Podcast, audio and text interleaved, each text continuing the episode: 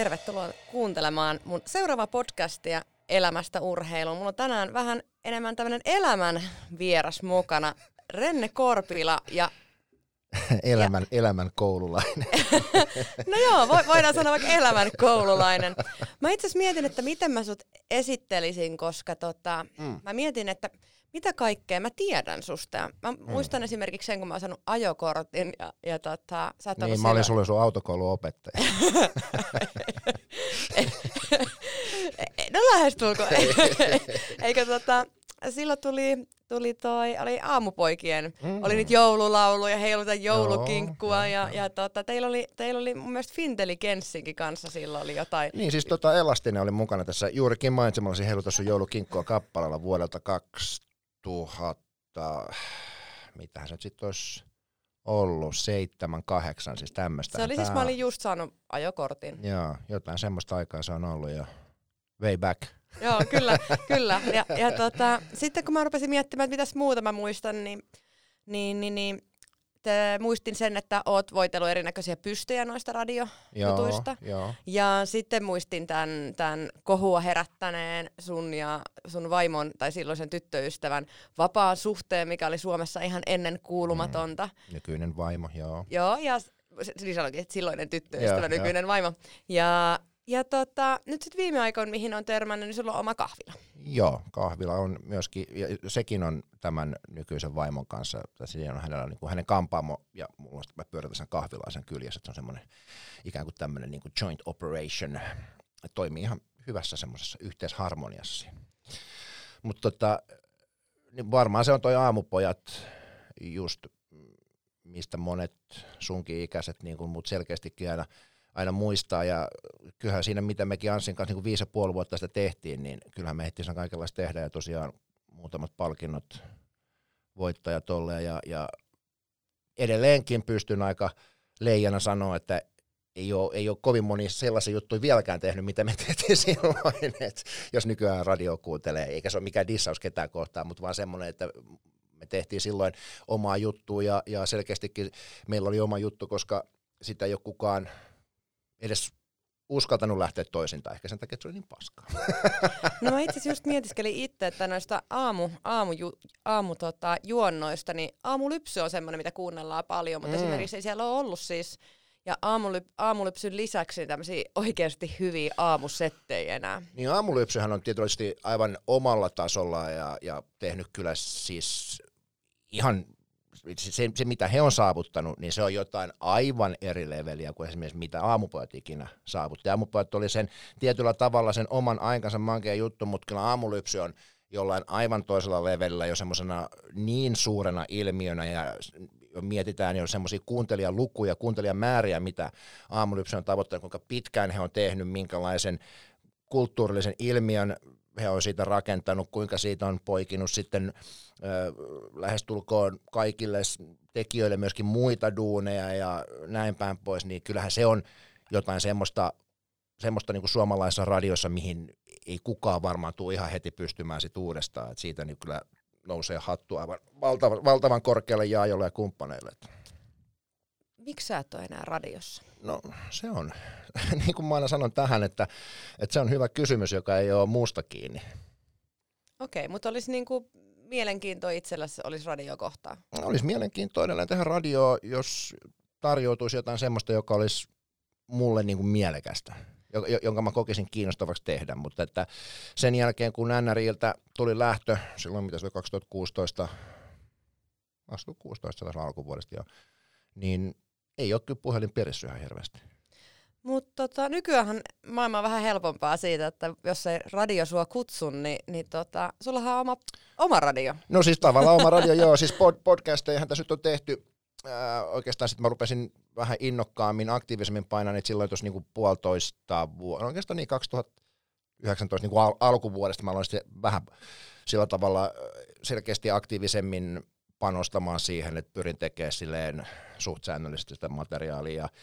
Nyt just kun vilkasin, niin siellä on noita muomia jaksoja on 66 tullut, plus sitten mitä me ollaan nyt Teemun kanssa, tota, Potapoffin Teemun kanssa tehty, tota, otetaan yhdet podcastia kans nyt silleen säännöllisesti tässä nyt pari, kolme kuukautta, niin niitäkin on 11 jaksoa, että kyllä siellä materiaali on tässä niinku aika hyvään tahtiin lyöty ulos. Ja se on, se on hauska maailma, tämä podcastaaminen, niin kuin varmasti jokainen podcastaja kuunnelleena tietää, että kun ei ole semmoisia ra- rajoitteita siinä mielessä, ei ole äh, mikään kello ikään kuin tikitä niskassa, että sulla on joku tietty aika puhua kolme minuuttia ja sitten pitää tulla taas musiikkia. Tämä on nykyään, nykyään radiossa nyt oikeastaan niin kuin kolme minuuttia on aivan älyttömän pitkä aika, että se tuntuu, että se keskimääräiset sallittu puheaika on 30 sekuntia ja sekin pitää olla käytännössä puhua sitä musiikista pääasiassa. Jos nyt mietitään siis niin kuin radioa mu- mu- muuten kuin aamulypsyä tai tämmöisiä, jotka tietysti saa puhua niin paljon kuin haluaa, koska he on menestyvä aamushow. Mutta semmoinen keskimääräinen lähetysvirta radio, niin eihän siinä ole ihan hirveästi mitään sisältöä eikä mielenkiintoa, ja se on kaikki rakennettu sen musiikin ympärille. Podcastaminen on siinä mielessä hienoa, että se on kaikki rakennettu sen puheen ja sen ihmisen ja ihmisten ja ihmisten välisen kanssakäymisen ja persoonien ympärille. Joo, ja ehkä tällä korona-aikaan, niin tämä on ihan hyvä, että podcastit on yleistynyt, mm. varsinkin mm. suomenkieliset podcastit, koska kyllähän tämä niinku mahdollistaa keskusteluja eri tavalla kuin esimerkiksi televisilähetykset tai mm, tämmöiset mm. keskustelupaneelit, että, että jos me mietitään, niin me, meillä Suomessahan on ollut hyvin paljon vaikka 90-luvulla ja 80-luvulla keskustelupaneeleja ja niitä, mm. niitä ei enää varmaan koskaan ole. Ei, ei semmoisia hyviä keskusteluohjelmia ei enää samalla tavalla ehkä televisiossa näe, se on nykyään enemmän sitä semmoista tämmöistä masked singeria ja posseja ja huumaa ja siis semmoista mun näkökulmasta niin saa vaan suorittaa ihan aivoton paskaa, mitä mä niinku voi, niinku, anteeksi nyt kun mä käytän rumakin, että vittu katso sekuntia, koska mun, mun mieli syöpyy sellaisesta pienimmän yhteisen nimittäjän sonnasta. Selkeästikin mä olen vähemmistössä, jos joku Mask Singer on semmoinen ohjelma, mitä kuulemma on, silloin kuulemma ollut miljoona katsoja per jakso. Ilmeisesti ihmisiä kiinnostaa se, että kuka yhden tekevä suomalainen julkki siellä on sitten jossain hassussa puvussa laulamassa tuomaristolle, jossa on Janne Kata ja muutama muu pallinaama. Onpa nyt aggressiivista puhetta, mutta siis, että, niin kuin, että ää, ei, ei, ei, Voiko se johtua siitä, että meillä on vaan huumorintaju? Koska mä... Joo, aivan varmasti. Aivan, no, joo, siis, niin koska... me pannaan se sen piikki, että me olemme huumorintajuttomia niin joo, siis koska, tosikkoja. Koska tota, mulla on myös niinku monien tämmöisten sensaatiovideoiden kanssa, mitkä, mitkä mm. tota, levii Instagramissa. Ja puhuttiin vähän aikaa tuossa tik, sitten TikTokista ja muusta mm. vastaan. Mua ei aina vaan naurata ne jutut. Ei, ei, ei vaan niin kuin lähe. Ja tietyllä tavalla ehkä joku TikTokkiinkin, niin kuin mä sanoin, että mä oon ihan selkeästi ihan liian vanha siihen, kun mä en siihen Snapchat-hommaakaan päässyt oikein niin ikinä kiinni. Että se, että mulla riittää, että Instagram on aivan, aivan riittävän pitkälle kehittynyt ja sillä mä niin kuin pärjään. Ja se, siitä ei enää paljon tarvitse eteenpäin mennä. Mutta palataanko tuohon podcasteihin, niin just tavallaan se, että esimerkiksi itsestä on ollut hauska tehdä sellaisia, että kun sä voit jutella sen ihmisen kanssa kaksi tuntia tai puoli tuntia, ihan sen mukaan, että miten se homma toimii tai ei toimi.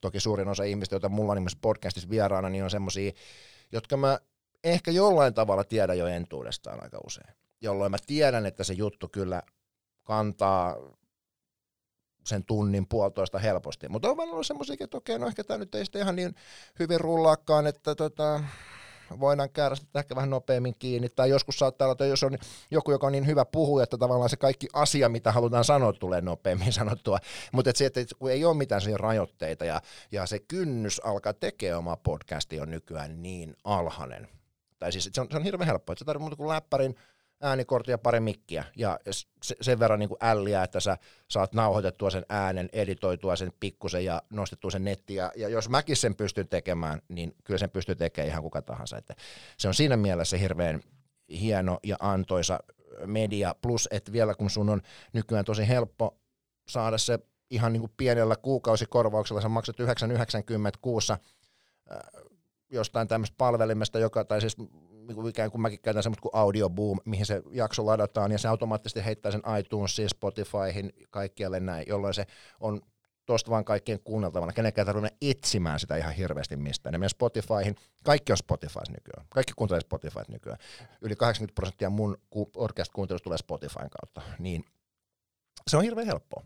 On ja siis tota, itse asiassa mä itse on, mä oon kirjoittanut blogia mm. ja tota, vuodesta No siitä asti, kato, kun mä oon kuunnellut sitä teidän joulukinkkua. Niin, että, niin, et, niin. Et, aika, aika pitkään on kir- kirjoittanut blogia, niin siinä missä mulla oli siis semmoista niinku kahta kolmeesta tuhatta kävijää vuodessa, Joo. niin ne on vähentynyt tosi paljon sen kirjoitetustekstissä. Mm. Et ihmiset kaipaa ehkä enemmän sitä nopeata ja aggressiivista äkkiä, niin kuin että on kiire. Niin se lukeminen mm. vaatii sitä, että sun pitää välillä katsoa ulos ikkunasta ja mietiskellä. Et se on sama homma varmaan, että äänikirjat mm. on tällä hetkellä hirveän suositut, mutta mä oon vähän old school siinä, että mä kaipaan se oikein kirja ja oikein blogin. Että mä seuraan itse hirveän vähän v- v- V-logeja ja mä kuuntelen itse hirveän vähän podcasteja. Okay. Et tota, äh, mä ehkä, mä, niin kuin sanoinkin, että mä oon tässä suhteessa aika old school, että jos mä kuuntelen podcasteja, mä kuuntelen hauskoja podcasteja. Mm. Tota, omasta mielestäni hauskoja, ne ei välttämättä ole just muiden, muiden mielestä ole hauskoja. Se, mutta se on aina suhteellista, niin. Mutta tota, et joo, että onhan tämä podcast-maailma ylipäätänsä ja se, minkä takia itse on, itse on alkanut tekemään podcasteja, on just ehkä enemmän niin mun seuraajien toive siitä, mm. että he haluaisivat kuunnella, että mitä mielipiteitä, mielipiteitä ehkä maailmasta mulla on, että sanoisin, että mehän ollaan tämmöisiä someystäviä sun kanssa, me käydään tykkäilevässä mm, toistemme mm, videoista, mm, puhumatta mm. koskaan niin kuin sen enempää mm, kuin peuka, mm. yhden peukalon verran. Peukku tai joku sydän sinne jonnekin, joo. niin Mutta se, semmoista se nykyään on. On, ja siis omalla tavallaan niin niin kuin tuossa vähän maalailtiinkin, niin, niin miksi pysin suttaan oli nimenomaan se tietynlainen rehellisyys ja avoimuus, mm. mikä on se juttu, mikä mm. ärsyttää tänä päivän hirveän monia, mm. koska meillä on nykyään se tapa, että me koetaan hirveästi miellyttää muita, eli me mietitään sitä, että millainen konsepti kelpaisi mahdollisimman monelle, ja se, että mä oon itse henkilökohtaisesti urheilijana sitä mieltä, että mun on pakko esimerkiksi urheilevaa, urheilevaa itselleni, että olla tietyllä tavalla itsekäs ja tehdä sitä juttua, mistä mä itse tykkään. Mm. Niin myös tämä podcasti-homma on mulle myös sellainen, että mä koitan valikoida semmoisia ihmisiä, persoonia ja aiheita, mitkä lämmittää mua, mm. jotta tämä olisi niin kuin mulle mukava vartti tai puoli tuntia tai puolitoista tuntia, koska mä haluaisin, että tämä podcast-tilanne itsessään niin antaisi mulle myös ajattelemisen aiheita ja sisältöä elämään, eikä vaan niin, että mä teen tämmöisen jutun, jotta sitten sillä olisi mahdollisimman monta striimaajaa, jotta sitten mä saisin rahaa siitä. Että se no. lähtökohta olisi just se, että olisi itsellä vähän hauskempaa. Niin, toi on hyvin, hyvin samanlaista niin näke, ajatukset, mäkin teen sitä, on alkanut tekemään podcastia, eikä kuin siitä, että on semmoinen joku tarve vaan olla äänessä, tai siis ei niin olla esillä, mutta joku semmoinen tarve ikään kuin purkaa sitä jotain semmoista, niitä omia matoja, mitkä tuolla mielessä pyörii, jotenkin saada sylkeä sitä omaa ajatusta maailmalle, mutta myöskin just toi, että se on erittäin hieno tekosyy ja viitekehys tavata vain ihmisiä ja keskustella niiden kanssa ja myöskin saada niistä ihmisistä asioita ulos. Ja monesti huomaa, kun ihmisiä, ihmisten kanssa juttelee, kun mä, mä en niin hirveästi, jos ajat, mä en ajattele, että niitä kovinkaan paljon niin kuin haastatteluina, vaan mä ajattelen enemmän semmoista, että on keskustelu. Mä pyydän ihmisiä juttelemaan mun kanssa. Toki mä kyselen asioita, mua tietyissä ihmisissä kiinnostaa tietynlaiset asiat, mutta että parhaimmillaan mä näen sen semmoisena, että siinä on kuitenkin kaksi aikuista ihmistä juttelemassa keskenään. Ja silloin, silloin se on dialogi ja, ja silloin kun sä näet, että molemmat ikään kuin nauttii sitä keskustelusta, molemmat mietiskelee asioita, voidaan olla eri mieltä asioista, voidaan pyöritellä niitä asioita eri kulmista ja vaikka päätyä siihen, että no ollaan yhtä mieltä siitä, että me ollaan tästä asiasta eri mieltä. Se kaikki on niin kuin antoisaa ja, ja se, että kuunteleeko sitä joku, niin se on mulle vähän raasti sanottuna, niin se on ihan sivuseikka. Siis totta kai on mun mielestä hervetin mageeta, että jengi liikkaa siitä jotenkin se, että, että kun mä vaan teen ja heitän jotenkin itteni tonne ikään kuin alastomana sinne kuoppaan ja meuhkaan siellä, ja sitten ihmiset niinku kerääntyy katsomaan sitä ja tykkää siitä. Niin, Mut, niin, niin onhan, onhan se ihan jees, mutta, mutta kun mä tekisin sen, vaikka sitä ei, sitä ei kuuntelisi kukaan. Mutta tässä on varmaan se mies- ja naisihmisen ero, koska jos mä hyppäisin alasti kuoppaan, niin mua seurattaisi paljon enemmän kuin se, että mä hyppäisin vaatteet päällä kuoppaan. No niin, no joo, ehkä, ehkä, ehkä niin. näin niin kuin sekä vertauskuvallisesti että, että ihan kuvannollisesti. kuvannollisesti että, että, tota, mutta että, että nimenomaan just tämmöinen väline kuin podcastit, kun tämä on helppo tehdä ja sun on hirveän helppo muotoilla se sisältö just sellaiseksi, koska haluat. Totta kai sä voit tehdä niin kuin sitä hy- hyvin laskelmoidustikin, ja kyllähän niitäkin näkee jo Suomessakin semmoisia tosi ikään kuin viimeisen päälle niin kuin kaupallisesti ajateltuja ja laskelmoituja podcasteja, ja, ja selkeästi nekin myös menestyy, eihän siinä. Mutta kyllä mun mielestä kaikessa podcasteamiseen liittyvässä aina on, se, niissä hyvissä jutuissa on se tietynlainen, että siinä on, pitää olla jonkunlainen semmoinen – vähän sellainen tekemisen vimma, joka menee sen kaiken edelle. Ajatellaan vaikka nyt, okei, okay, Joe Rogan on tietysti ehkä niin kuin aika iso maailman ehkä suurimpana podcastina, mutta silti senkin koko juttu perustuu edelleenkin siihen, että se tavallaan tekee ihan mitä sitä huvittaa. Ja silloin ihan, ne vieraat on aivan laidasta laitaa. Just semmoisia asioita, mitkä sitä kiinnostaa. Oli se sitten muusikko tai tiedemies tai kirjailija tai vapaaottelija tai mikä tahansa, niin siinä ei ole mitään semmoista muuta yhteistä nimittäjää kuin se, että se aihe selkeästikin kiinnostaa sitä ihmistä ja se antaa sille kaikkensa. Se on mun mielestä se, se, tässä jutussa se idea. Syy oikeastaan, minkä takia mä oon alun perin innostunut, niin kuin sanoinkin, että se, seuraamaan sua ja kiinnostunut enemmän kuin susta ihmisenä, niin no, jos me mennään vähän ajassa taaksepäin mun omaa mm. aikaani taas, niin mä oon semmoinen aika prototyypillinen kympin tyttö, mm-hmm. eli mä oon suorittanut aina elämääni hirveän jämptisti ja auto pitää olla tietyn värinä ja tiettyjä numeroita pitää saada ja tiety, niin kuin, se oma moraalimaailma ja arvomaailma on ollut hirveän vahvasti sido, sidoksin siitä, että miten mä oon ajatellut, että miten muut ihmiset näkee tilanteet ja miten pitää mennä. Ja sitten mä kasvoin, kasvoin tuossa aika paljon, niin kuin, silloin kun sä oot jäänyt Energyltä pois, mä kävin olympialaiset ja sitten sen olympialaisten mm. jälkeen niin joutui istahtaa alas ja miettiä, että hetkinen, että nyt on vedetty tässä 16 vuotta aikamoista rallia ja otettiin mm. vähän happea ja mietittiin, että mitä sitten sillä tulevaisuudella teki, niin huomasi aika paljon sellaisia asioita, myös toi mun lääketieteen opinnot silloin auttoi siihen, että elämässä on hyvin paljon niin kuin muutakin kuin mustaa ja valkoista. Eli mä oon ollut aina ihmisenä aika niin kuin suhteellisen tuomitseva. Et, et, niin kuin voi, sanoa, voi sanoa aikaisemmin, että on, on miettinyt hyvin pitkälti sitä, että asiat on esimerkiksi oikein tai väärin. Mun perhe, mun, mun, mun, per, mun, mun perhehistoria on siis sellainen, että, että sieltä taustalta... Siinä mielenkiintoiset käsitteet oikein väärä. Niin. No, Mutta siis se, että mun mm. perhehistoria siellä taustalla on ollut sellainen, että et, et se on ollut niin mun oma selviytymisrituaali on ollut se, että mä näen ihmistä joko hyvänä tai pahana. Mm. Ja elämän joko menee hyvin tai menee huonosti. Ja sitten mä heräsin eräänä kauniina kesäpäivänä siihen hetkeen, että mä huomasinkin, että maailma on aika harmaa. Enkä tarkoita harmaalla negatiivista, vaan se, että on olemassa paljon juttuja, mitkä ei välttämättä ole niin suoraviivaisia. Ja, ja tota, se oli itse asiassa aika lailla samoihin aikoihin tosiaan, kun sulla, sulla oli se sun, sun tota, Iltasanomissa, Iltasanomissa oli se juttu, eikö sulla se päivärinä juttu tuli Iltasanomissa? Jompikumpi näistä iltakuluista. Lehti olla, joo, lehti se taitaa olla. Joo, niin tota, oli samaan aikaan se juttu, ja se oli vähän samoin arvomaailmoja. Niin, tota, niin tämä päivärintä homma. Joo, niin, päivärintä. Onko se, on viime vuoden puolella? Joo, se oli viime vuoden puolella. Aha. Niin se oli semmoinen niin lopputulema, että et, tota, Mä itse mietin, kun mun, mun oma parisuhde tuli siihen tilanteeseen, että me oltiin ollut seitsemän vuotta yhdessä ja pari vuotta naimisissa. Mm. Ja tota, siis tuliko kuuluisa seven year itch? Joo, mutta se ei ollut niinku negatiivisesti sävytteinen, vaan lähinnä siis siitä, että kun mä oon hirveän vahva persona ollut aina. Mm. Ja mulla on ollut tietty niinku näkemys, että mi, mitä se pari, mi, mitä parisuhteen pitää olla ja mitä mm. siinä pitää tehdä ja millainen mun elämä pitää olla ja missä kohtaa tulee lapset ja missä kohtaa pitää mennä naimisiin. Ja sitten tota, tietyn tavalla sellainen paine, mikä tuli siis sanotaan, ulkopuolinen paine naisihmisen, kun sä urheilet, sä täytät 30, niin ihmiset miettii sitä, että nyt pitää ruveta tekemään lapsia, että Anni haluat sä lapsia, ja sitten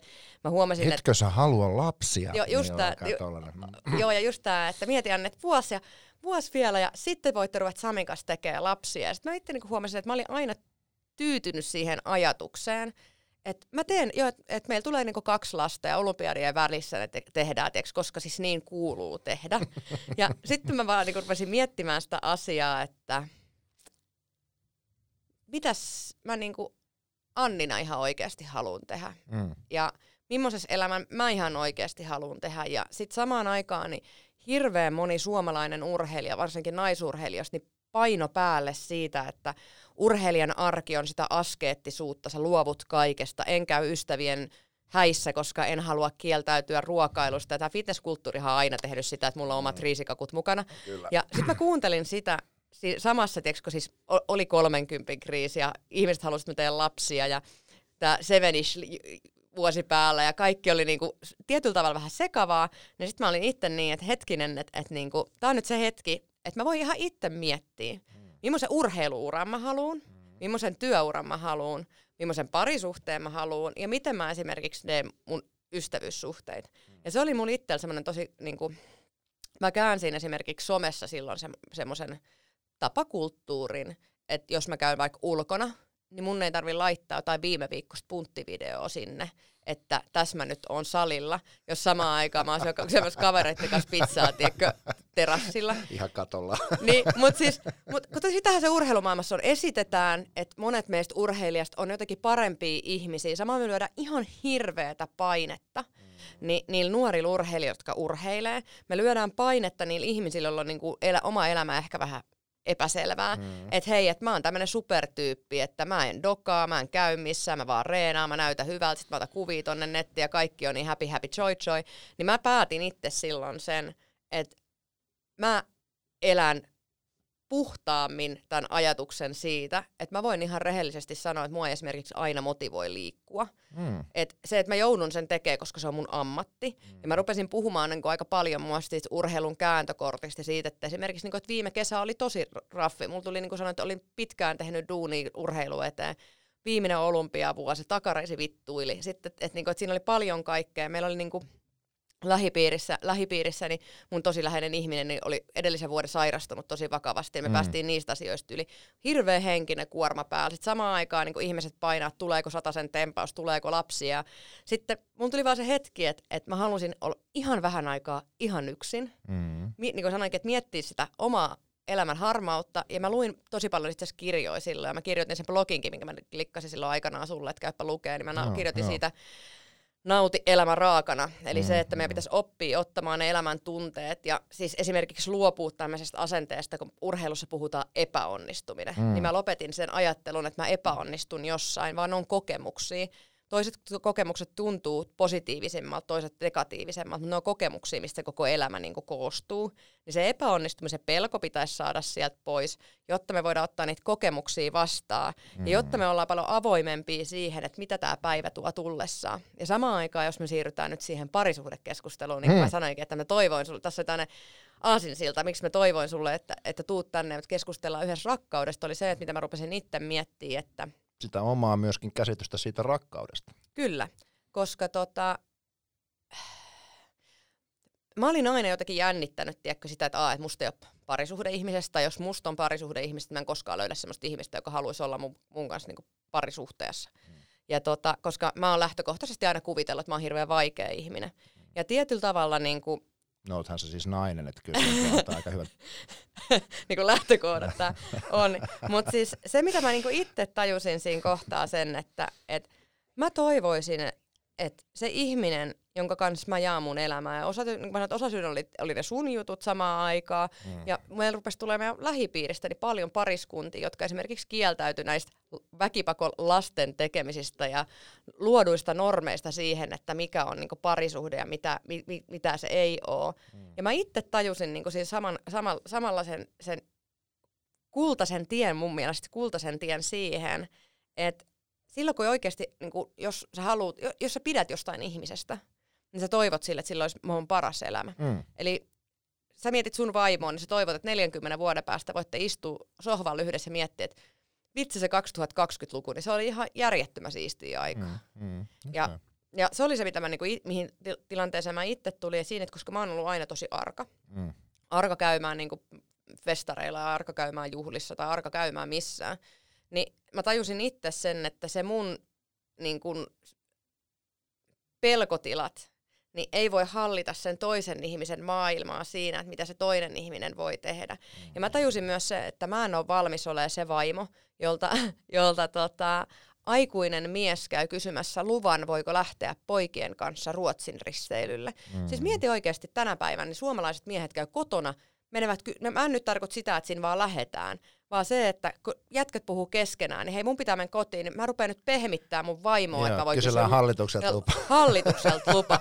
Toi jotain, mistä mä saan aina ihan hirveä slaagin, koska Siis nehän, siis sä varmaan tiedät, että ne kaikki periytyy tuolta sodan jälkeen, että mm, kun ollaan, ollaan oltu sodassa pitkään, tultu mm. himaan, niin sitten ollaan jouduttu niin kuin, olla vaimon lähellä ja olla vaimon kyllä, kyllä. läsnä. Ja sieltä on tullut kaikki ne sodan möröt mukana ja sit on, se, sieltähän se on lähtenyt tämä niinku, avioliiton kulttuuri Suomeen. Mm.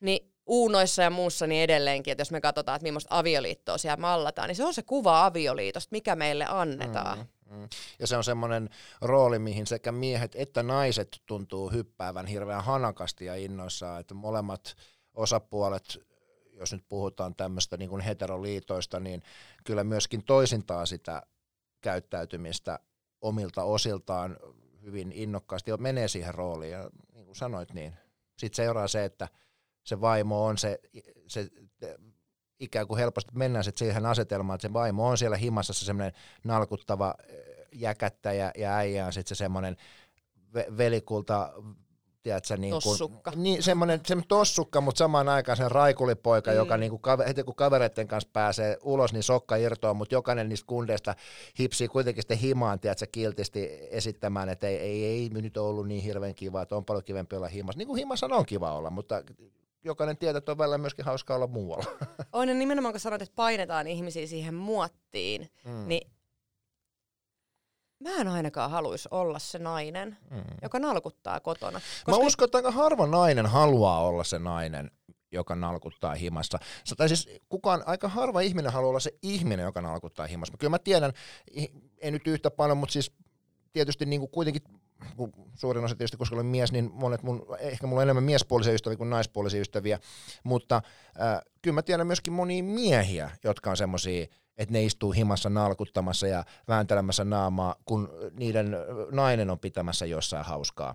Et, et, kyllä se toimii molemmin puolin, että ei tämä ole mitenkään pelkästään naisille tyypillistä käytöstä, se, se tästä täytyy muistaa, vaikka nyt tietysti vähän nyt tässä vitsaillaan tällainen sukupuolittuneesti tässä aiheesta, mutta se on ihmistyyppi, on mun mielestä semmoinen, just semmoinen, joka ikään kuin, ja se, se liittyy siihen omistamisen haluun, siihen, että sä luulet, että toista kontrolloimalla sä voit pakottaa sen jotenkin niin kuin haluamaan olla sun kanssa, ja ikään kuin se, että se, että toinen – toisen, toinen haluaa koko ajan olla sun kanssa on yhtä kuin, että se rakastaa sua. Ikään kuin se, että jos se haluaa vaikka yhden illan viikosta viettää jossain muussa seurassa, tarkoittaisi, että silloin se ei rakasta sua ollenkaan. Et silloin ne kuusi iltaa viikossakin menettää merkityksensä, jos sun puoliso on yhden illan viikossa vaikka kavereiden kanssa tekemässä jotain. Niin tämä on se ajattelu, mikä monilla ihmisillä on niiden mielessä – ja, ja se johtuu nimenomaan siitä, että kun meidät on niin ehdollistettu siihen omistamiseen, siihen toisen ihmisen totaaliseen, täysin kyseenalaistamattomaan omistamiseen. Ja sehän on se ongelma, kun et sä voi omistaa ketään muuta kuin hyvä, kun, it, hyvä, kun pystyt olemaan omista teoista vastuussa, niin saatikka, että sä voisit vielä omistaa jonkun muun. Sehän on aivan mun näkökulmasta absurdi ajatus. On, niin mun oma lääkäri Vilho Ahola hän on, hänen kanssaan on tästä paljon puhuttu, että hän pyörii itse tuolla noissa sexpon hommissa ja näin mm, poispäin. Mm. Puhuttu paljon niin kuin sekä ei-hetero- että heterosuhteista ja avioliitoista ylipäätänsä. Ja, ja tota, niin kuin Vilho on sitä sanonut aina, että, että su- suomalaisissa parisuhteissa me hirveän helposti unohdetaan se, että se parisuhteen säännöt, pelisäännöt, ajatukset ja haaveet mm. on ne kahden ihmisen ajatukset ja mm. haaveet. Mm. Mutta meidät on opetettu siihen, että ei, ei niinku, et tietyllä tavalla ei valiteta. Ja sitten se ainoa, ainoa tapa, miten pystytään keskustelemaan, on se, että jo, et erotaan. Jos ymmärrät siis se, että mm. se tilanteen annetaan kulminoitua niin pitkälle, mm. että erotaan. Mm. Et Vilho aikana, kun antanut mulle muutaman vinkin, niin ensinnäkin vinkki on se, että et jos suhteessa on kaksi ystävää, eikä mitään muuta, niin sit suhteesta ei tule mitään. Mm. Ja sitten toinen vinkki, minkä hän sanoi, että, että hän on sitä mieltä, että parisuhteessa ei voi olla kuin absoluuttista rehellisyyttä. Ja hän tarkoitti sillä absoluuttisella rehellisyydellä sitä, että molempien pitää pystyä luottamaan siihen, että ollaan samassa veneessä. Mm. Ja se, että mihin se vene on mene, menossa, niin sille ei ole mitään merkitystä. Ja mä itse asiassa näiden, näiden tota, niin kuin sanoit sun sen jutun kuuntelu, kuuntelun jälkeen, ja sitten Mastin Petri aloitti, tota, Petri teki pitkän tämmöisen Instagram My Stories siitä, että he, hehän elää vapaassa suhteessa ja nimenomaan, mm. että mitä se tarkoittaa, miten, mi, miksi he, ja mitä heille se vapaa suhde tarkoittaa, mm. niin, niin kuin yllättävän moni asennoitu siihen, niin kuin huomasin sieltä, sieltä, tota, sieltä sun, sun haastattelustakin, että ajatellaan niin, että no mun, mun näkökulma on se, että se on rikos, jos kaikki suhteet ei ole vapaita suhteita.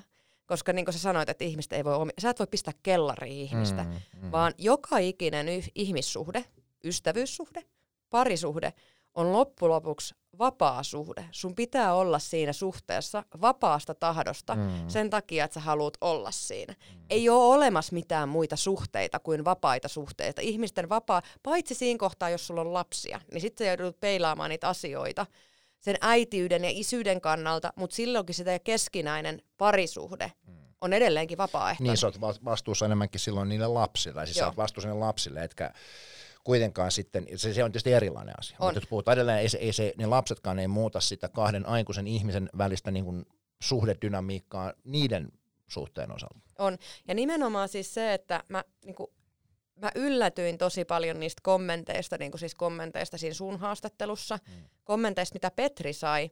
Ja sitten itse asiassa mä itse kirjoitin, kirjoitin nimenomaan siis siihen, että silloin My Stories, siis silloin Petri juttuja, että käykääs lukea, mitä Petri kirjoittaa, ja sitten pistin siitä, että minun mielestäni niin aito rakkaus on sitä, että sä pystyt oman navan sijasta miettimään, että sä tekisit, että, että, että sillä toisella on hyvä elämä.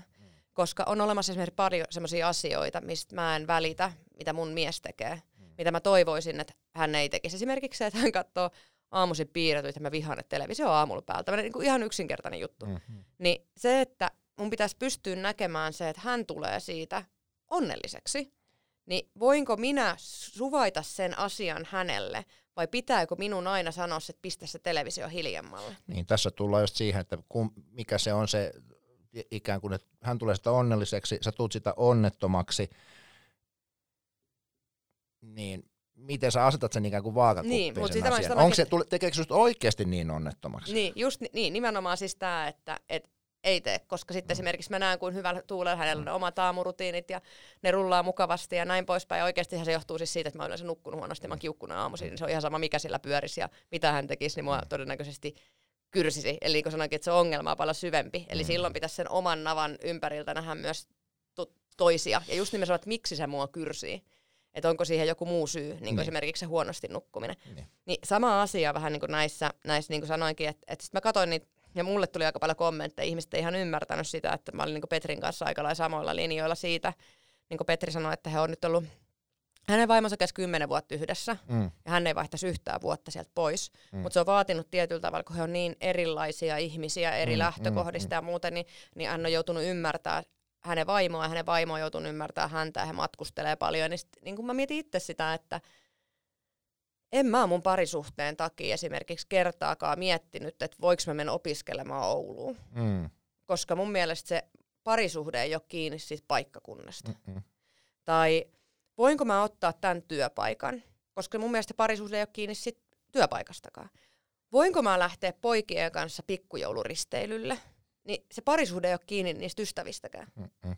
Niin tämä oli, niinku, oli siis se, mitä mä rupesin miettimään, että ihmiset kommentoitti esimerkiksi mulle paljon, että onpa säällittävää, että, että tarvii tehdä tuollaisia ratkaisuja, jossa omaa itsetuntoa pönkittämällä painetaan toista alas. Tämä oli tämä yksi. No niin. Siis, no okei, ensinnäkin palatakseni noihin il- kommentteihin Iltalehden. Mä rakastan niitä. Mä luen. Siis, se on se, mitä mä hauskuuta itse. No, mä en, siis mä en, äh, ihminen, jolla on aikaa ja tarvetta kommentoida iltapäivälehtien mihinkään juttuihin, liittyen muuhun tai mihin tahansa muuhun, niin mä en anteeksi vaan, mä en pidä sellaisia ihmisiä oikein hirveän suuressa arvossa. Niillä mä... mielipiteillä ei ole mulle mitään merkitystä. Ainoa, mitä mä toivon yleensäkin on, että ihmiset ei kerro mulle tai jaa mulle tai jotenkin lähettele mulle screenshotteja mistään, mitä muussa puhutaan. Muista sitä Mut vittuukaan jotkut oli... jodelit tai äh, ylilaudat. Mä tarkoitin, tai... että ne oli kommentteja, mitä mä sain Instagramissa no, niin, niin, omasta, niin, niin, niin, joo, joo, mutta, mutta ilmeisesti niin kuin just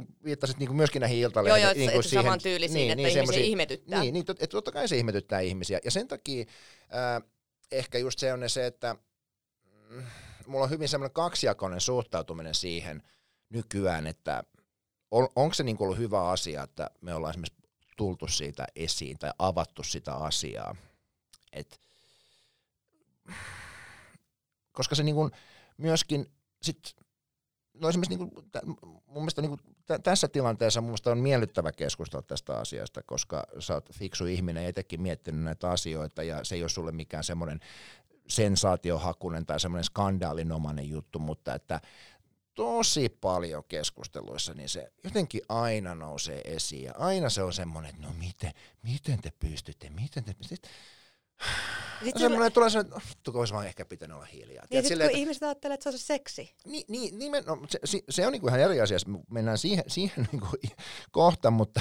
ihmisillähän ei ole mitään, mutta kun ne ajattelee, että jos se on vapaa suhde, niin. se on sitä seksiä. Niin. Ei ole olemassa siis, että ja siis kun tämähän, täh, mutta tähän just nimenomaan mun mielestä kertoo se, että kuinka absurdeja meidän parisuhteet mm, on. Mm. Että jos annetaan miehelle vapaus tai naiselle lähteä ulos vapaasti, mm. niin sit se on seksi.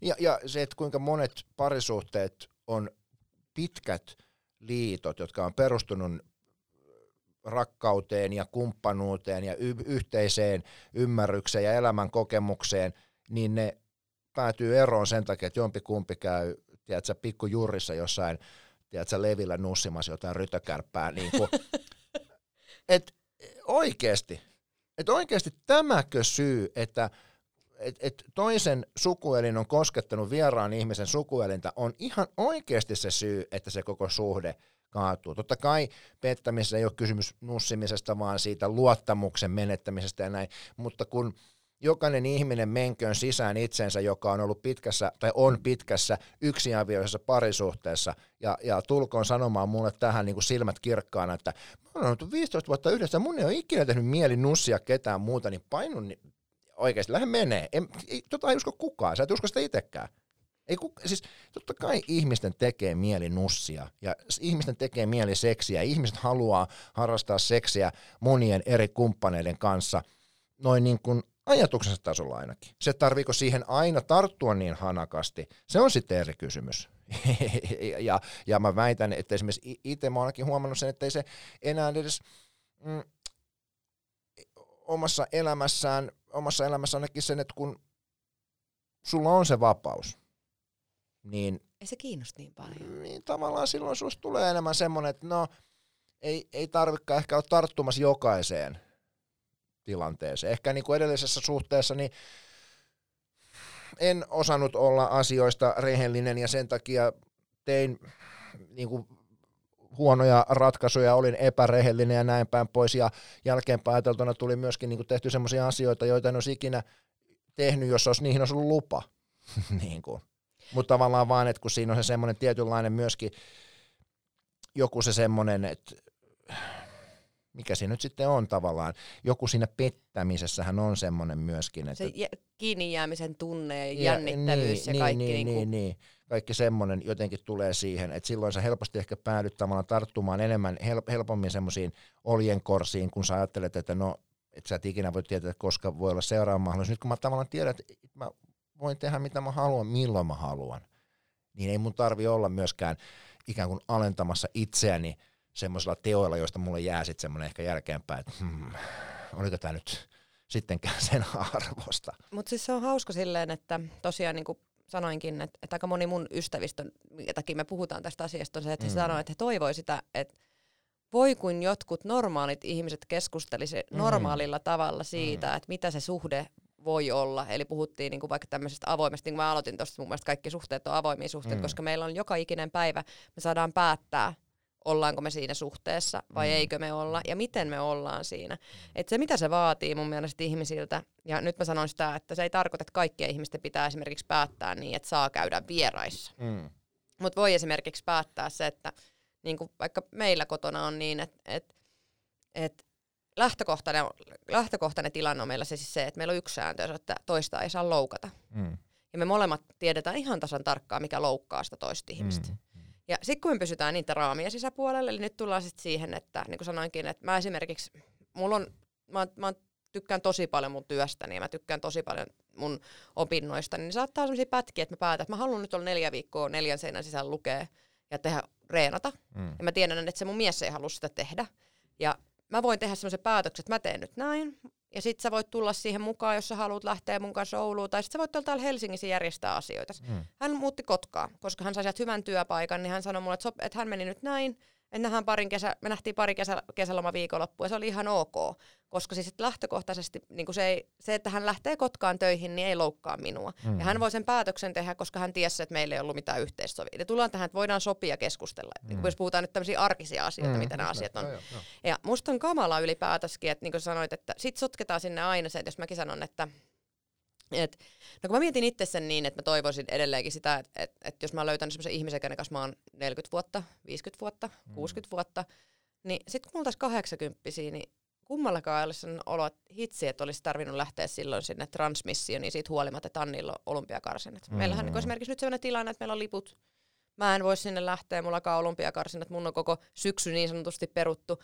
Niin se, että, että mä voin vetää herneen enää ja sanoa, että en mä halua, että sä lähdet sinne, koska mäkään en pääse mutta tähän on nimenomaan se, se mi, mi, mihin se keskustelu yleensä menee. Mm. Niin se, että uskallettaisiin avata sitä näkökulmaa, että onko se minulta pois, mm. niin kuin sä sanoit äsken siitä levihommasta, niin mun mielestä meidän ihmistä pitäisi miettiä se niin, että onko se minulta pois, jos mun puoliso on humalassa täräyttänyt jotain sutturaa levillä, mistä se ei koskaan, se ei tiedä sen nimeä, se ei tule koskaan sitä näkemään. niin.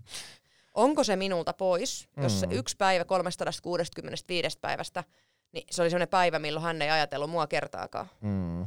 Ja onko se multa pois? Ja sekä, sekään ei pidä paikkaansa, ettei varmaan sinä päivänä ajatellut niin. sua kertaakaan. Ehkä jos sen viiteen minuuttia ja niin. se ehkä just kesti.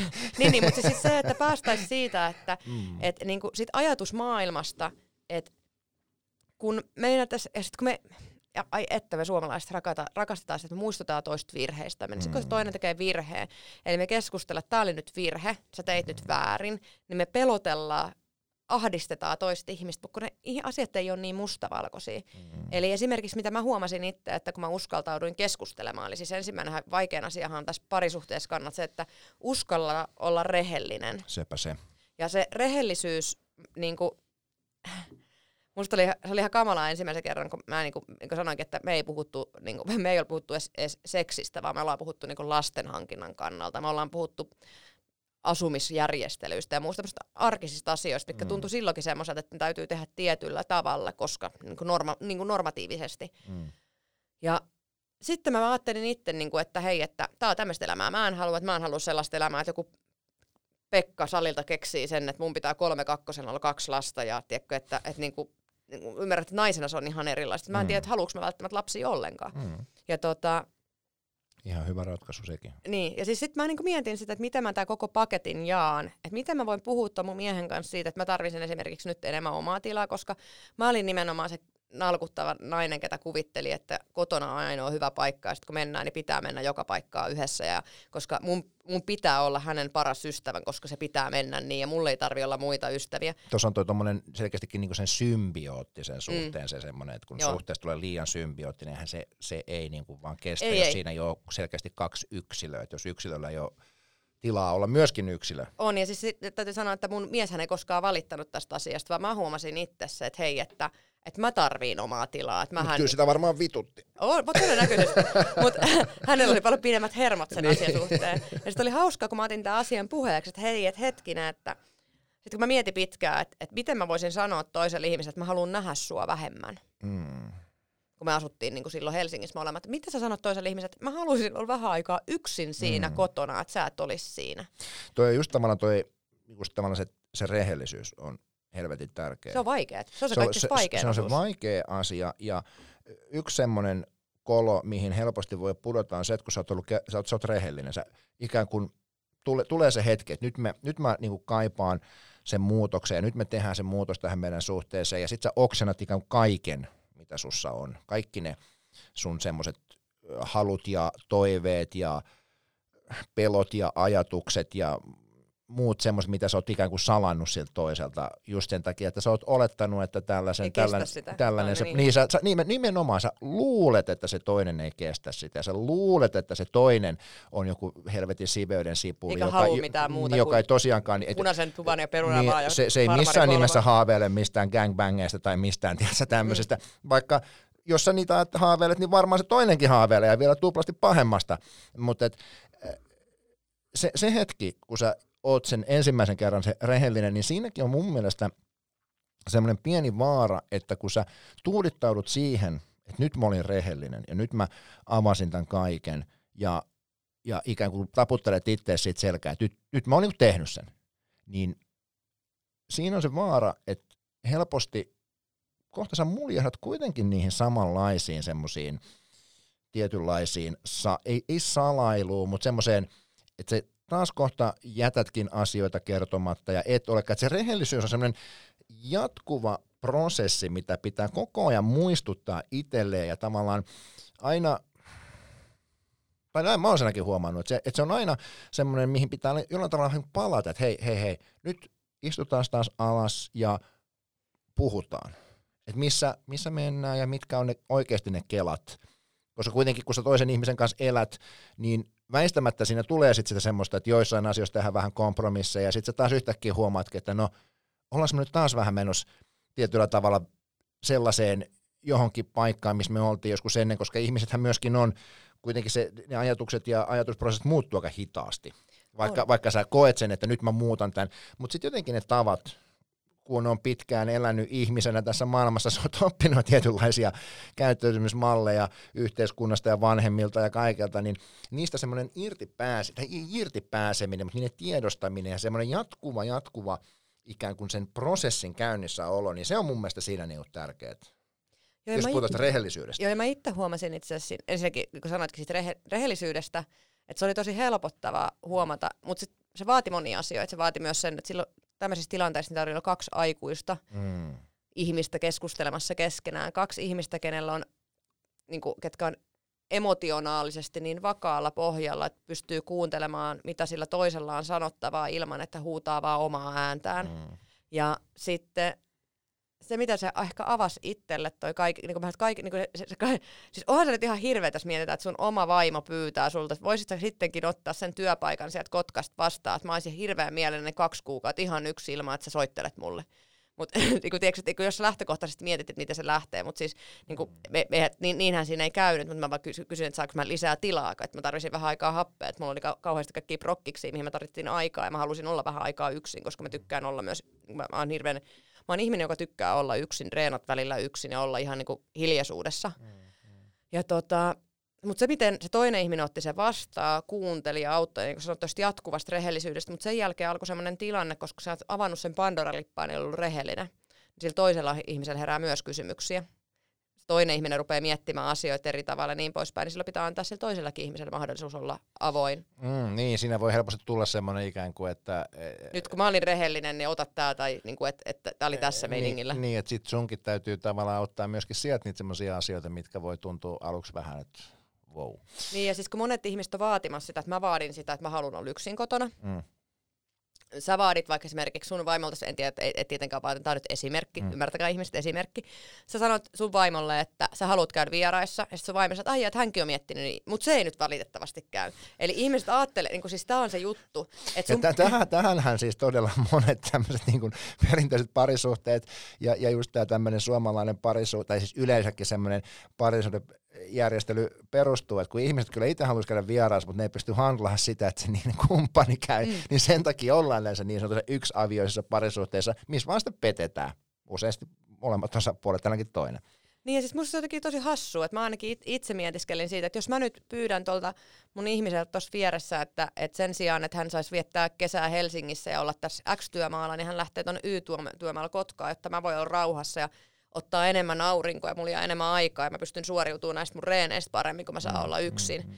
Niin kyllähän mun pitää pystyä siinä tilanteessa, kun tämä toinen ihminen tulee ja sanoo, että hän haluaisi lähteä poikien kanssa Taimaahan kuukaudeksi vaeltamaan, niin kyllähän mun täytyy siinä että muist, niin muistuttaa itseään, niin, niin nyt mä puhun tosi arkisista asioista, mm. mä en halua puhua siitä seksistä, koska sitten taas kun se on paljon, niin mä se on paljon moninaisempi asia, mm, mm. että miten sä rakennat sitä parisuhdetta, mm. jossa molemmat ihmiset saa kulkea eteenpäin, mutta ei tarvitse kulkea koko ajan kasvokkain, vaan katsotaan ehkä enemmän samaa suuntaa.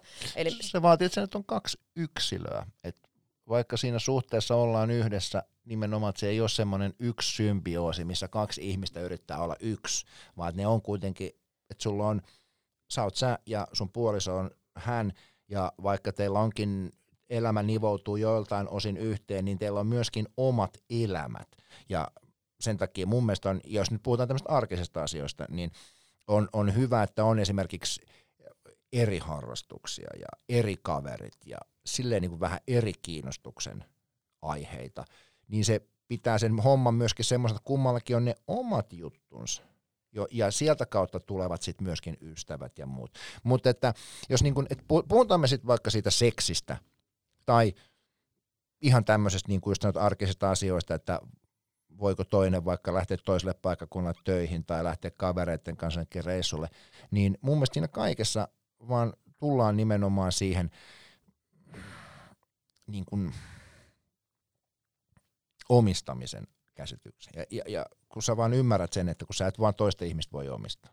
Et jos sä rakastat jotain ihmistä, niin silloinhan sä haluat, niin kuin me ollaan tässä todettu, että sä haluat, että sen on hyvä olla, että se on onnellinen elämässään ja että se niin kuin nauttii olemassaolostaan. Ja silloin se, että onko se kundien kanssa kuukauden Taimaassa reissussa tai onko se yksin kesän Helsingissä tai onko se panemassa jonkun muun kanssa. Niin levillä. Niin, niin tai mistä tahansa. Tai siellä niin. Taimaassa. Tai se, tai, e, e, niin, kuin, niin sun pitää miettiä, että no miten se on, onko se multa jotenkin pois? Niin just tämä.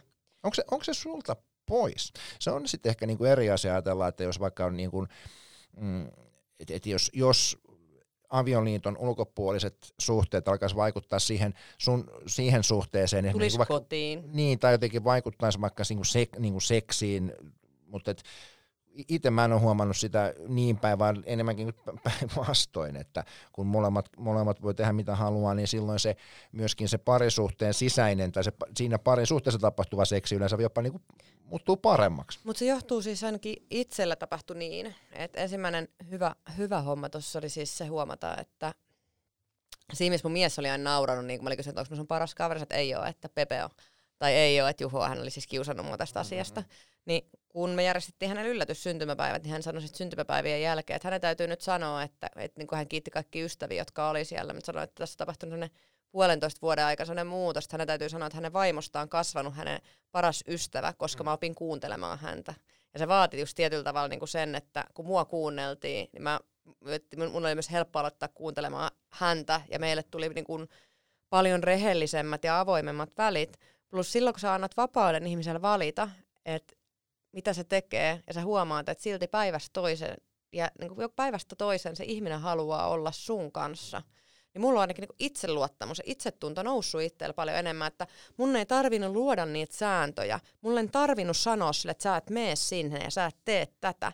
Kun se ihminen käyttäytyy mua kohtaan kauniisti ilman sitä, että mä pakotan, vaan sen takia, että koska hän haluaa. Mm. Niin eikö se ole, niin kuin sä sanoit tosta, että se lisää, lisää niin teillä on esimerkiksi niin seksi, seksi parantunut parisuhteessa, niin totta kai se paranee, kun se ei ole suoritus, vaan mm. se on se, mitä sä haluat tehdä.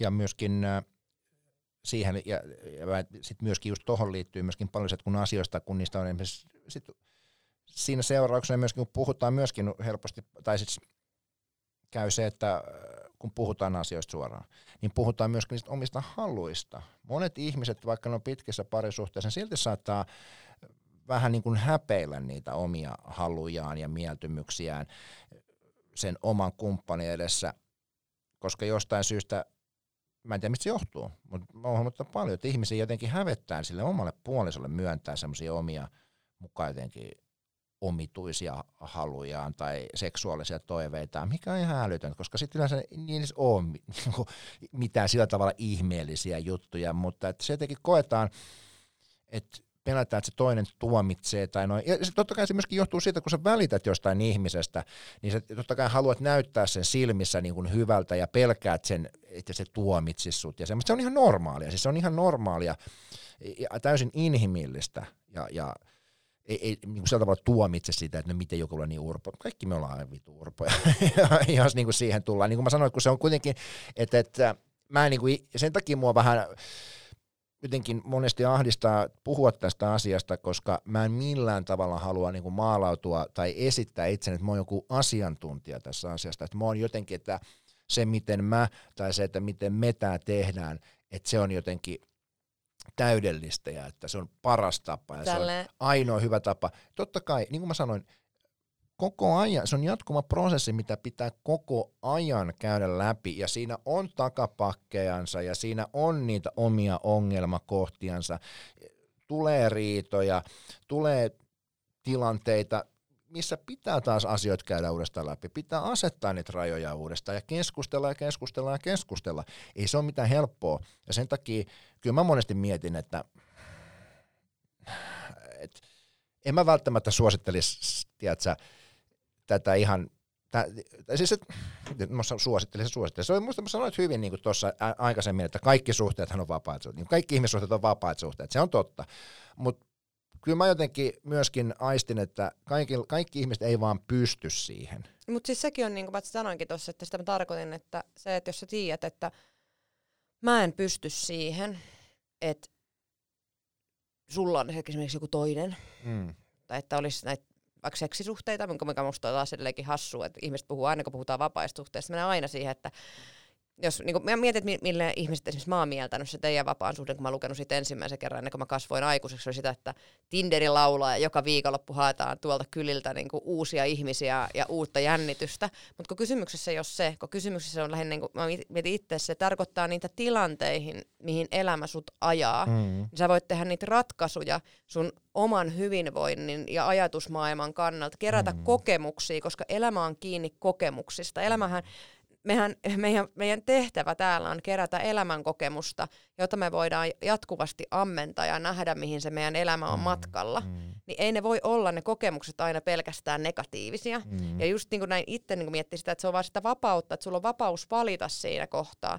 Ja sitten on tietyt pelisäännöt, mikä se parisuhde on voinut sopia. Voi olla, niin kuin sanoit, että se ei sovi kaikille. Että voi, voi olla, että ollaan tehty semmoinen sopimus, että – mä en halua, että sä harrastat seksiä muiden kanssa, mutta voit esimerkiksi suudella tai niinku viedä sitä mm. siihen asti. Mm. Se voi olla semmoinen. Mm. Voi olla, että toinen kumppani, tai kumppani sanoo, että hei, että et, no, siis tää esimerkiksi niin kuin Petri sanoi, että heidän suhteessa kaikki käydään läpi, että jos ollaan käy, harrastettu seksiä muiden kanssa, niin puhutaan. Niin voi olla, että suhteessa, että sanotaan niin päin, niin kuin mä oon ehkä enemmän sitä tyyppiä, että mä mm. sanoisin Samille näin, että, että et se on ihan se ja sama, mitä hänellä tapahtuu poikien kanssa sieltä Saimaassa, mutta mä toivon, että, niinku, että mä, niitä ei tuoda mun ruokapöytää. Että se mm. ei ole multa pois, mitä siellä tapahtuu, mutta mun ei niinku, välttämättä psyyke kestä sitä täällä kotona. Ja, ja noikin on semmoisia, että noitakin pitää, että jos sä asetat yhdet säännöt, niin... Äh, Sä on sulla on oikeus muuttaa niitä kolme nimenomaan, nimenomaan se, että varsinkin alussa, kun ihminen kokee sen, että nyt helvetti, nyt avataan, nyt revitään tämä homma ikään kuin kappaleiksi, ja me avataan nämä säännöt, ja nyt me luodaan tämmöiset säännöt, ja sitten kun sitä vähän aikaa tehdään, ja sitten kun no okei, puhutaan nyt siitä seksistä, koska se on se ehkä semmoinen kuitenkin... Kaikkia kiinnostavaa niin, se. Tai siis se on se, se, on se, se, se missä se parhaiten niin kuin manifestoituu, nimenomaan ne semmoiset alkukantaiset tunteet, se, ne semmoiset loukkaantumiset ja epävarmuudet ja pelot ja, ja tämmöiset, tule, tulee siinä asiassa kaikkein vahvimmin esille. Niin nimenomaan siinä asiassa se väistämättä vaatii vähän sitä semmoista käytännön kenttäkokemusta ennen kuin voidaan lyödä ne säännöt lopullisesti lukkoon. Ja se on niin kuin hölmö ajatus, että, että okei, nyt me halutaan tehdä näin, nyt me luodaan, nyt me luodaan tämmöiset säännöt näin ja näin ja näin, että jos, jos, vaikka jossain, jos vaikka jossain baarissa tapaat jonkun, niin sit se on ihan ok, että sä käyt panemassa sitä, mutta sun pitää ensin niin kuin laittaa viesti. Toki oli huono, mutta siis tiedätkö tuommoistakin, niin kuka vittu nyt oikeasti tekee noin? Mutta et sä pysty tietämään sitä ennen kuin sä oot ollut siinä tilanteessa. Ja sitten kun sä huomaat, että ei, ei tämä mene näin, niin sitten täytyy olla se mahdollisuus, että muovataan, jokainen muovaa ne säännöt semmoisen, kun ne itselle – niin kuin tuntuu hyvältä. Ja, ja, ja niin, en mä tiedä, unohdin, mua. No, mutta se, niin, kato, kato, kato, kato vähän, mitä mä ehkä sanomassa, mutta joka tapauksessa, että et, et niissä säännöissä pitää aina olla sitä niin pelaamisen varaa. Mukautumisen varaa, niin, koska jos mietitään, että me, taas me eletään vielä 40 vuotta, niin ei, et sä, Renne on 40 vuoden päästä sama tyyppi, enkä mäkään ole 40 vuoden päästä. On varmaan 40 vuoden päästä tilastollisesti niin tuhkaa. Mutta tota, ei, me olla, ei me olla samoja tyyppejä, eikä meidän tarvi olla. Ja meidän pitää mukautua siihen, että se elämä muokkaa mm. meitä ja me muokkaudutaan.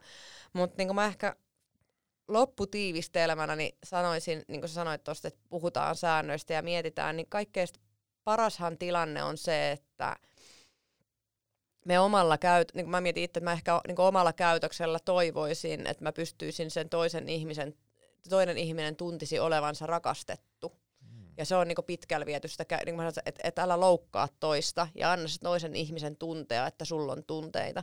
Koska kaikki ne jättämisen pelot, kaikki ne epävarmuudet, ne tulee kahdesta asiasta, siitä, että sä et tunne itseäsi ja se, että sä et tunne teidän parisuhdetta. Mm. Eli se rehellisyys, avoimuus ja semmoinen niin kuin, myös vaikeiden asioiden sanominen yleensä lähentää, koska mm. silloin sä otat sen mm. ihmisen sellaisenaan kuin se on. No just, että kun sä et voi pakottaa toista, vähän tämmöinen ehkä tämmöinen jonkunlainen mietelausetyyppinen ajatus on mun mielestä se, että jos sä paat eläimen häkkiin, niin kyllä se yrittää niin kuin päästä sieltä häkistä ulos, mutta jos sen häkin oven auki, se voi lähteä käymään jossain, mutta todennäköisesti pikkuhiljaa palaa sinne häkkiin, jos se siellä haluaa olla. Että et sä voi ketään ihmistä pakottaa olemaan jossain. Niin kuin sanoit, että vaikka toista ei pakota, se on silti siinä. Sehän on niin kuin se. Silloin, silloin puhutaan, että se suhde on oikeasti hyvä ja aito. Kaikkia ihmisiä ei ole tarkoitettu välttämättä olemaan yhdessä. Ja mm, se ehkä mitä mä huomaan, se, mä ajattelen sillä tavalla ehkä vähän elämästä ja parisuhteesta eri tavalla, että en mä ajattele, mitä sit kun mä oon mitä 30. Niin kuin, mä ajattelen vaan, että tää on, me ollaan nyt yhdessä. Joskus me ei ehkä olla, mutta nyt me ollaan. Ja se, niin kuin, se on, that's all that matters. Ei silloin se, että en mä, en mä, en mä mieti muutenkaan elämääni niin kuin sekuntiikaan eteenpäin. Enkä myöskään parisuudet. Me ollaan nyt, me ollaan nyt parisuhteessa. Ja me mennään nyt näillä, millä me nyt mennään. Ja se elää aina. Ja ehkä jonain päivänä me ei olla yhdessä. Mutta ei sitäkään, niin kuin, että, no ehkä, siitä, että ei ole semmoinen, aina kun, aina kun mä sanon ton, niin sitten tulee semmoinen, ai, ai tästä erota. No ei vittu aiota. Mutta ei myöskään niin kuin, semmoinen, että sä lupa, semmoinen, paris, just tavallaan tämä parisuhteisiin liittyvä semmoinen lupaus niin monista asioista, lupaus siitä uskollisuudesta, lupaus ikuisuudesta. Miksi? mä pyysin mun mieheltä Et aina... luvata ikinä, mä pyysin, se luvata. Mä pyysin mun mieheltä ainoan asian oli se, että mä sanoin Samille, että jos sä et joskus halua enää olla mun kanssa, niin sano se, koska se loukkaa paljon vähiten.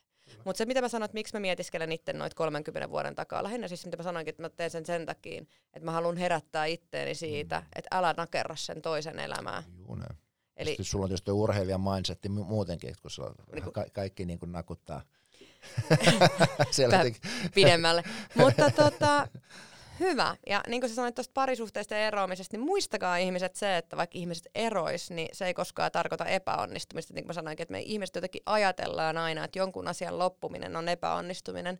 Mutta käytännössä niin parisuhteessa, niin, niin saat, jos mietitään, että oot ollut kymmenen vuotta yhdessä, niin sä oot 365 kertaa kymmenen, niin luvannut ja halunnut olla sen toisen ihmisen kanssa, niin se on no, tosi iso onnistumisia. On se sitten viikko, kaksi, kolme kuukautta, neljä vuotta, niin siinä on aika monta onnistumista ollut jo.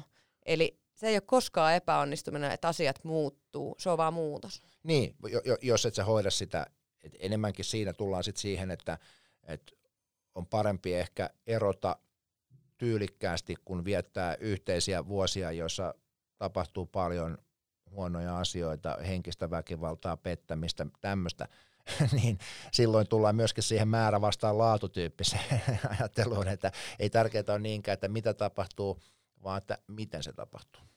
Hyvä. Tota, tässä oli ehkä aika hyvä klousata tämä mun ja Rennen rakkausjakso, eli niin kuin oh, ehkä... Shit. Olipa vähän... Olipa, olipa diippiä shittiä. Niin, tää, niin, kuin mä, niin kuin mä just sanoin, tämä mä huomaan, että mä menen vähän häpsinkiin aina tästä aiheesta, koska tietysti se, että kun mä en ikinä sillä tavalla hirveästi itse omassa päässäni niin sillä lailla hirveän syvällisesti prosessoin näitä juttuja, koska tavallaan nämä tämmöiset asiat, mitä niin kuin rakkaus on, se nyt on vaan semmoinen energia maailmassa, joka jotenkin kanavoituu mun läpi jollain tavalla, näin mä sen näin, ja mä sillä tavalla niin mietin näitä asioita hirveän paljon, ja aina, aina kun nämä nousee pöytään, niin mä vähän menen jotenkin semmoiseen, hmm, niin, niin, vähän, en nyt hämmennyt, mutta että ehkä just se, että kun, niin kuin sanoin, että kun multa näitä aina niin paljon jotenkin semmoista tietynlaista lausuntoa näistä tivataan, niin tämä oli kyllä sillä tavalla ihan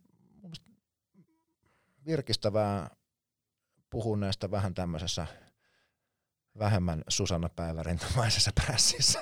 Eli sivisty, sivistyneessä seurassa. Sivistyneessä ja selkeästikin, niin siis ei, mutta mun mielestä on siis oikeasti mielenkiintoista kuunnella sun keloja tuosta asiasta. Jotenkin sä oot selvästikin, ne jotenkin huomaat, että se on sulla jotenkin aika pinnassa enemmän, että No mä joudun tekemään paljon valintoja tuon urheilun takia. Niin. Eli se on ehkä enemmän just sitä, niin kuin mä sanoinkin, että kun mä en ajattele sitä, niin kuin sanoinkin, että pelkkää seksiä ja tätä vapautta, niin. vaan mä mietin sitä niin kuin tosi isoa kokonaiskuvaa siinä, että koska mä urheilutakin rajoittaa tosi paljon asioita, niin, niin mä niin kuin joudun ne- enemmän hakemaan semmoista niin kuin mediaania siitä mun omasta hyvinvoinnista. Eli siis se, kun se urheilu ei ole aina pelkkää hyvinvointia, niin se, että joutuu tekemään ratkaisut, että mikä se urheilija on joutunut miettimään paljon sitä, että haluanko mä olla semmoinen urheilija, joka sanoo, että mä käyn riisikakku kädessä häissä, vai haluanko mä semmoinen urheilija, joka voi sanoa sen, että hei mä käyn kerran vuodessa festareilla ulkomailla, that's it. Niin kuin, että, että tämä on mun elämä. Mutta tuohon sivuhuomioon, niin loppujen lopuksi, että oletko semmoinen urheilu, joka käy riisikakku kädessä häissä vai käytkö kerran vuodessa festareilla, niin lop, suuressa kuvassa, niin kyllä sä sen varmaan tajuat, että eihän toi kiinnosta ketään muuta loppujen lopuksi kuin sua itseäsi. Ei niin. Ei, ei, niin. eihän ihmisiä oikeasti. Mut Tavallaan se on tämä just, ehkä nyt sivuhaara siitä, mutta jotenkin vaan aikaisemmin jos mietityttämään, toi kun sä puhuit niin paljon tuosta, että minkälaista kuvaa annetaan ja näin, niin Mut siis sitä, me, mitä mä sehän ei että kiinnosta, loppujen lopuksi ei kiinnosta ei, mutta sit sitähän, ketään. sitähän on, mitä urheilijat kelaa. Ja se oli se Mm, juttu, joo, mitä joo, mä totta sanoin, kai, että totta kai. mulla 32-vuotiaan urheilijana on vastuu niistä nuoremmista urheilijoista. Ja hauskintahan tässä on ollut, kun mä aloitin. Kau, kauhea ajatus, että olisi vastuu kenestäkään. Mutta siis, se, että Mä no, niin, mut siis se, että mitä mä tarkoitin sillä on, että oli hauska huomata, että, että kun mä tein sen radikaalimman päätöksen, että mm. mä näytän niinku sen, että mitä se mun elämä oikeasti on, niin kuin sanoinkin, että mä, se Mm. raaka, raaka versio sit mun elämästä, niin mä saan paljon enemmän niinku innokkaita kehuja ja seuraajia siitä, että hetkinen, että se onkin ihan tuommoista tavallista, että välillä on, tulee lunta tupaa ja välillä on paskaa, välillä hajoaa reisiä, välillä käydään festareilla, välillä nukutaan pommia ja välillä tulee hyviä reenejä, että se on paljon monimutkaisempaa kuin pelkästään se, että Mm. tässä on nämä mun punttikengät, että kiitos Nam. Niin, ja se olisi hirveä ajatus, jos ajatellaan, että, ja, ja niin kuin ajatellaan kuitenkin, että kuinka menestynyt sä oot, niin se, ei se menestys tarkoita sitä, että kaiken pitää olla koko ajan aivan helvetin viimeisempää. Sä voit menestyä, vaikka sä joissain asioissa ei aina mene ikään kuin viimeisen päälle hahloon semmoisen niin kuin parhaimman somefilterin mukaan kuvattuna.